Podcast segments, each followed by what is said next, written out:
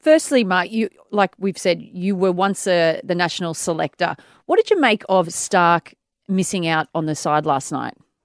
Well, I think I think tactically we just got it horribly wrong. I, I, I find it hard to believe that Mitchell Starc was not in that team last night, given the fact that we already had four right arm seam bowls in the team. Uh, with Stoinis, Cameron Green, Hazlewood, and Cummins. So, and then we put a fifth one in who hasn't played, Richardson, for a long time, and he's more of a holding type bowler. He's not a, he's not an out and out wicket taker like Mitchell Starc. So I, I, found it amazing that he wasn't playing. I thought it was a big mistake.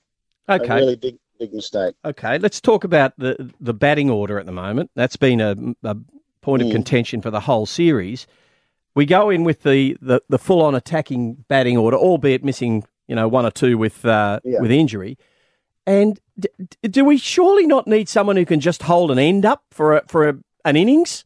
Well, not not last night we didn't. We needed someone who could attack. So I, I get your point there, but I think last night again, tactically, um, we got it wrong with the bat.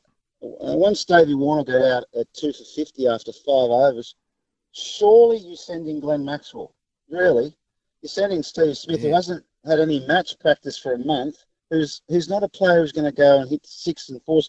We needed to win that game and win it by a margin. Yet we sent we left Glenn Maxwell at number six last night. Now he hasn't been in the best of form, but that sort of bowling attack Afghanistan present that's perfect for him to make a statement, and he did when he got in. But why not send him in at number four after five overs? We needed 200 plus to win last night to win that game and put pressure on England. Instead, we we were passive um, we were flat. Our body language was ordinary in the mm. field. I, I can't work out that performance last night. I know we won and we put pressure on England to win today, but really that, that was a pretty flat performance.